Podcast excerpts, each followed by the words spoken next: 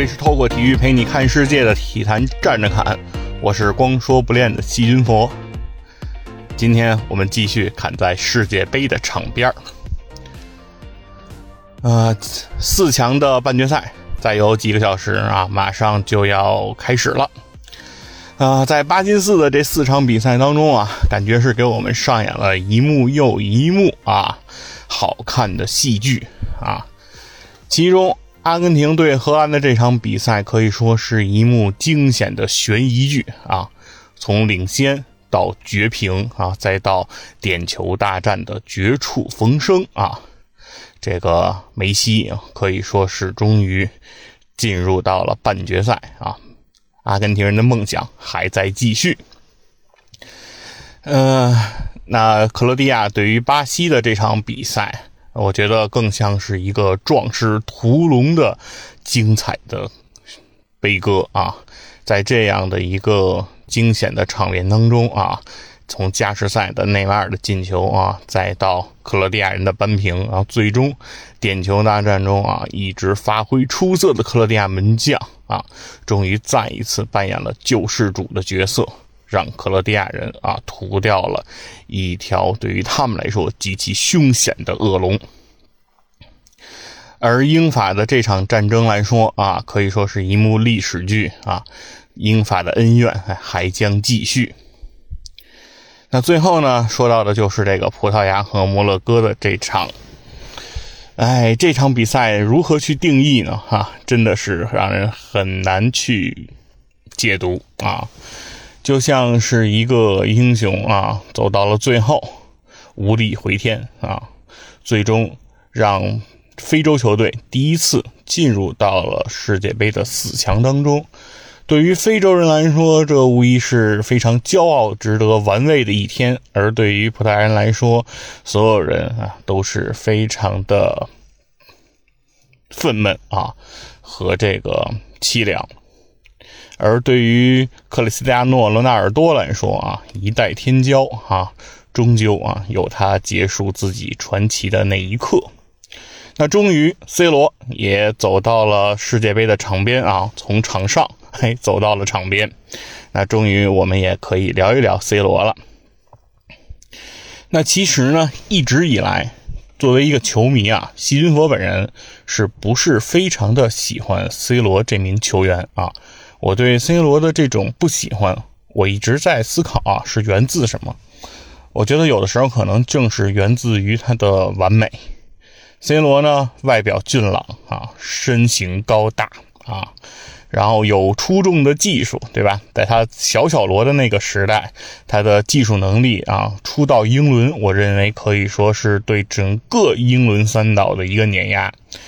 那之后呢，C 罗的身体呢又一步又一步的强化啊，最终啊，他的弹跳、他的速度、他的爆发力等等啊，都到了一种哈日臻巅峰的这种程度，可以说是无人能出其右。啊，随着 C 罗一步又一步的完美，随着 C 罗的这种渴求，啊，我感觉 C 罗这个球员对于我来讲，对于我一个啊，只是一个看客的人来讲，给我带来的这种冲击力，更大的会形成一种压力。可能这就是人们常说的那句叫“比你有天赋的人还比你更加的努力”。对吧？大家都知道的那个故事，说埃弗拉啊，C 罗曼联那个初时代的队友啊，埃弗拉当时说受到了 C 罗的邀请啊，到 C 罗的家中去用餐啊，埃弗拉非常的兴奋啊，心说啊，C 罗是我们队中最大牌的球员啊，他挣得如此之多，那他的这个家宴一定异常的丰盛啊，高低得有几根这个中国国家队常吃的海参吧，是不是？我要去大饱口福，可谁知道呢？埃弗拉到了 C 罗的家中啊，吃了一些水煮鸡胸肉之后，C 罗就热情地邀请埃弗拉和他一起步入家中地下室的健身房啊，说：“来跟我一块练练吧啊，我每天都自己一个人练啊，也怪无趣的。今天你来陪我一起，我们可以练得更开心一些。”自此啊，埃弗拉表示：“我再也不愿意接受 C 罗的邀请，再到他的家中去做客了。”所以看得出来啊，就是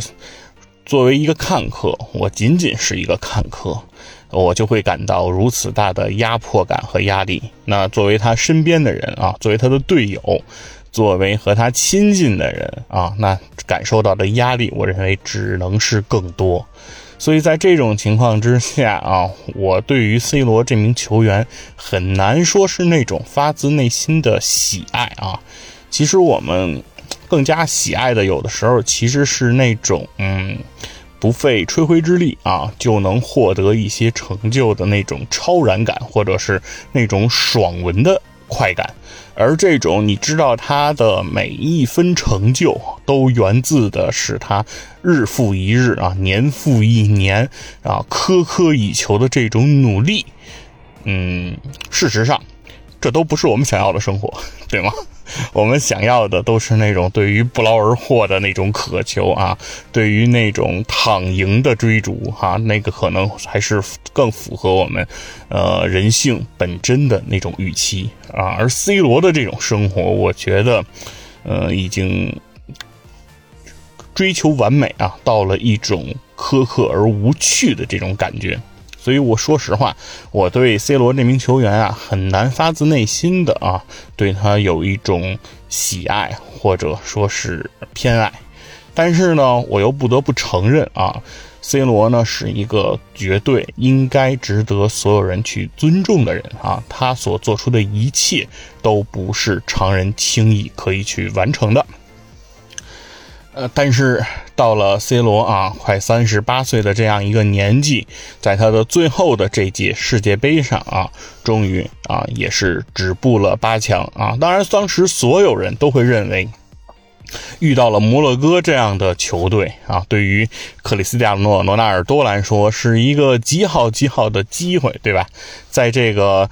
十六进八的比赛当中啊，在 C 罗没有出场的这个 C 罗替补出场，不是没有出场啊，纠正一下，C 罗替补出场这个比赛当中啊，当时葡萄牙队六比一狂胜了瑞士，那所有人都会觉得，呃，打瑞士都如此的轻松啊，何况一个小小的北非的摩纳哥呢？是不是啊？摩洛哥呢？对吧？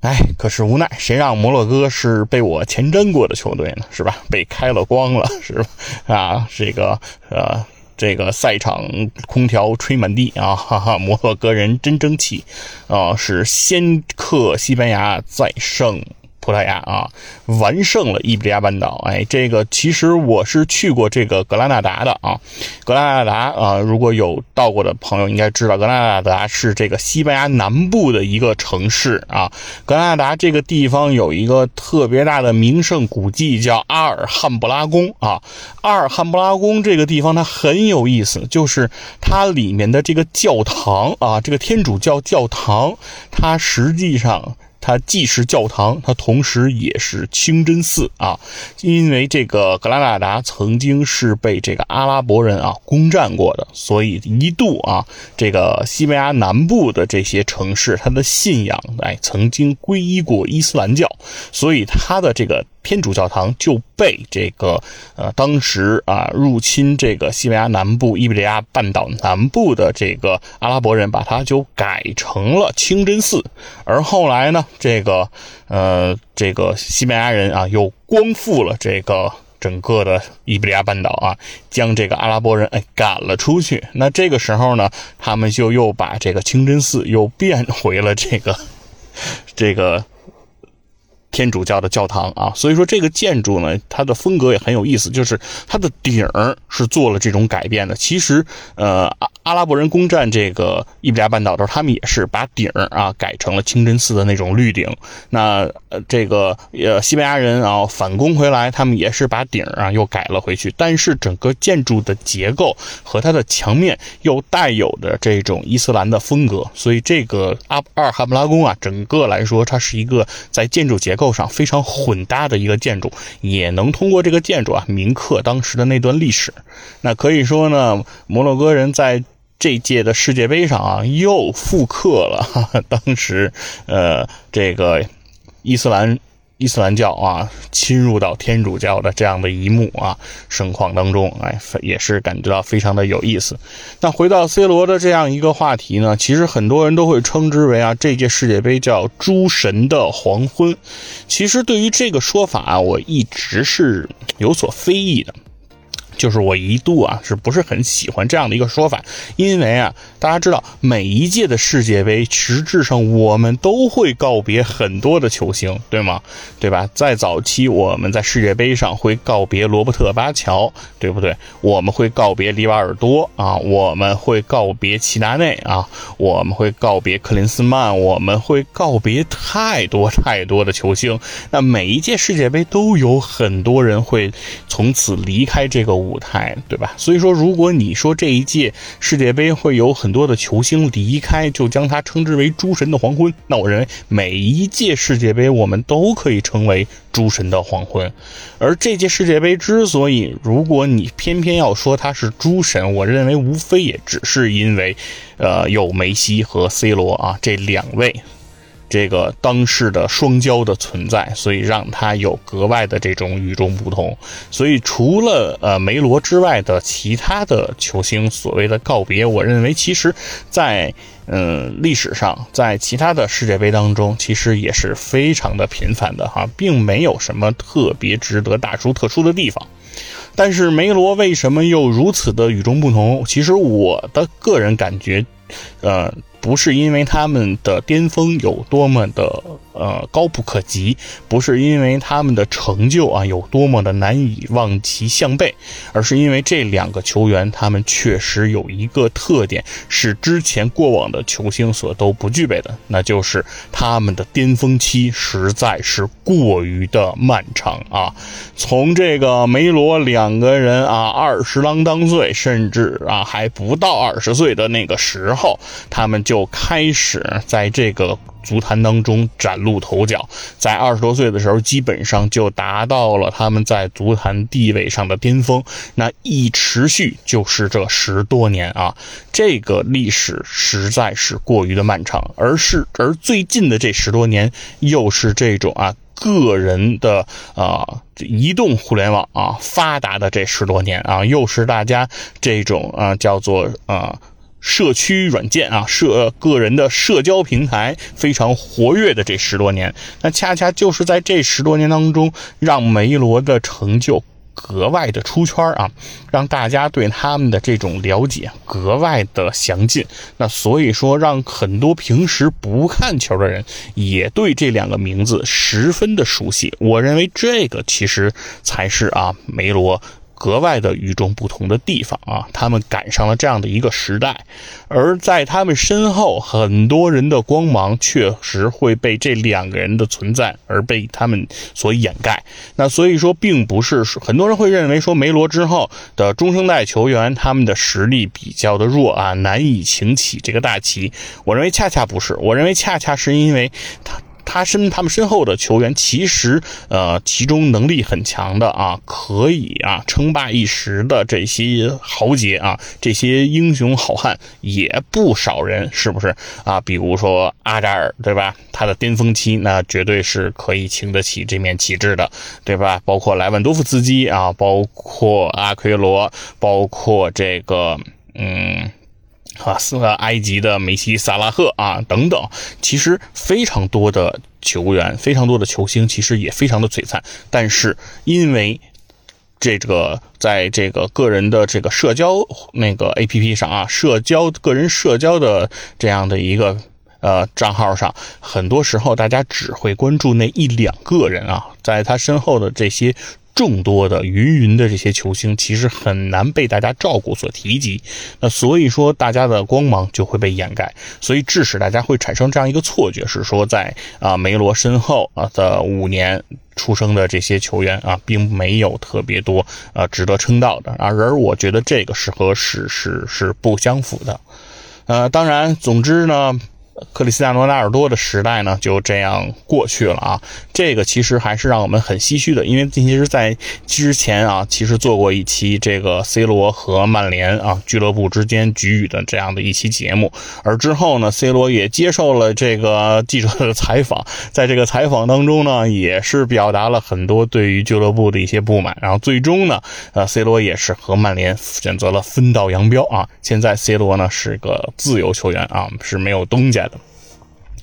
那可以说，C 罗的这一系列的做法呢，其实是招致了很多人的不理解啊，招致了很多人的呃非议，招致了很多人对 C 罗负面的这些评价啊。这个我是可以能够理解。就像我之前说了，因为 C 罗在过往带给我们的那种压迫感，带给我们的那种超然于世的那种呃强悍啊，那份努力啊，那份执着啊，那份。几乎啊，可以说在这种职业球员的标杆的这种所有的这种行为，都非常给我们留下了深刻的印象。而在这之后啊，C 罗又做出了如此种种非常在我们看来反常的这种举动，那确实啊是很容易遭到这种诟病的。当然，啊一度有人喜欢，那就有人去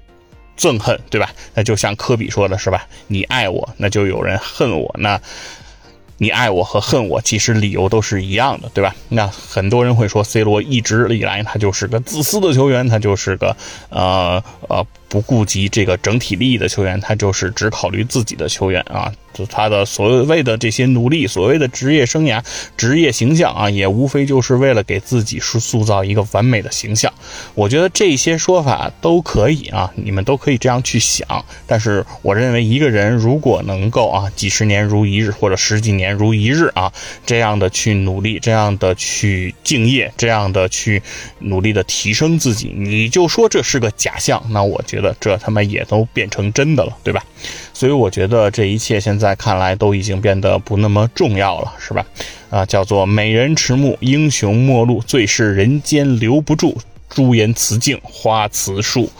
我们终于看到了这样一个英雄啊，走到了最后的这样的一个背影。那而 C 罗又和我们过往送别的那些球星有所不同的是，呃，所有的之前过往的球星啊，罗伯特巴乔也好啊。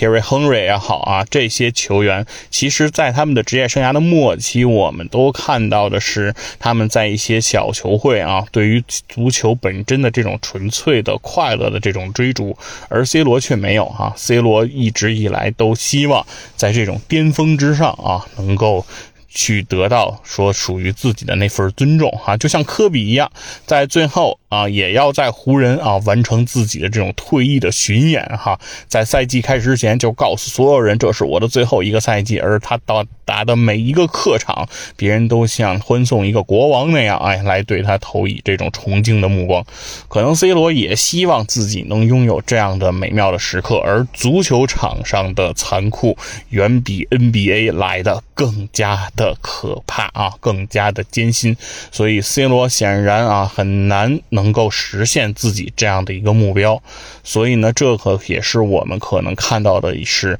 一个英雄啊，一个曾经无所不能的超人啊。断崖式的这种表现，在他的国家队当中啊，也失去了他的主力位置。在他这个披挂上阵下半场的时候，也没能发挥出那种一锤定音、扭转乾坤、擎天博玉柱的作用。可能这一切一切都不是一个非常美妙的故事，但我觉得这可能就是我们人生最真实的写照。就是你特别的努力，你非常的认真，你被所有人追捧。但是，你在你的职场之上，你在你的生活当中，也许总会有那么一刻，你会发现，其实你周遭的人都会离你而去，你并不能维持你所有的如帝王一般的这种形象啊，维持到你整整个职业生涯的最后。其实有可能，这是我们每个人都会面临的这种无奈吧。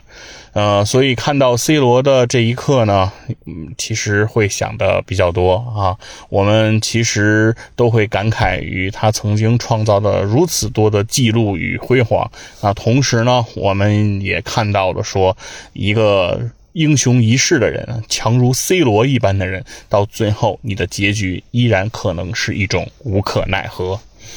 那 C 罗都如是，那况何且我们普通人呢？所以说，也可能这就是我最开始说我不那么喜欢 C 罗的一个原因，就是我从来不希望。苛刻自己到 C 罗的那样的一个程度，我希望能够更加轻松的啊面对生活中所周遭的遭遇到的这一切。我们不为此付出我们生命的全部，我们也对自己的成就没有那份特别渴求的呃斤计较，我们也许就会更容易的放松下来啊。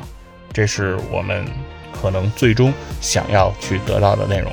嗯。今天的节目就到这里，感谢大家，拜拜。